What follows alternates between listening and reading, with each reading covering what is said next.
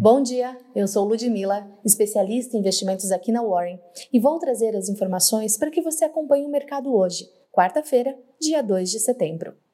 O presidente Jair Bolsonaro confirmou ontem a prorrogação do auxílio emergencial até o final de dezembro, porém com um valor menor. Ao todo, serão mais quatro parcelas no valor de 300 reais. Inicialmente, o auxílio emergencial havia sido pensado pelo governo com duração de três meses e parcela de 200 reais. Nesse cenário, as estimativas apontavam que o benefício alcançaria até 20 milhões de beneficiários, com um custo total de 15 bilhões de reais aos cofres públicos. Segundo dados do governo federal, o gasto com o benefício social já ultrapassa os 200 bilhões de reais, com estimativa de atingir 260 bilhões até o fim do programa.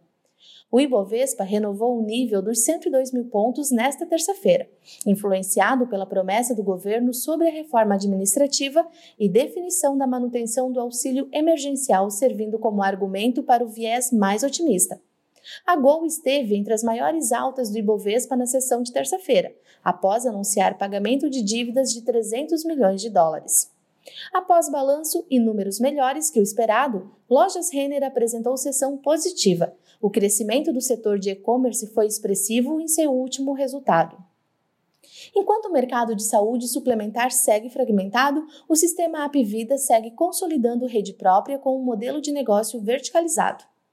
O Wall Street começou setembro em alta, com ações de tecnologia e benchmarks de mercado mais amplos estabelecendo novos máximos de preço o início encorajador para o que é, historicamente, um mês difícil para os mercados.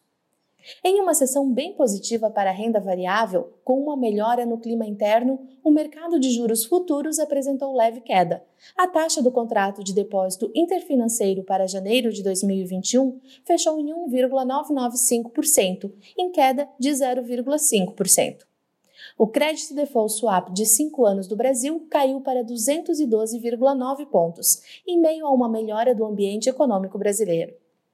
O mesmo movimento foi observado no mercado de dólar, com a taxa Petax caindo nesta terça-feira, fechou cotada a R$ 5,37, uma queda de 1,79%.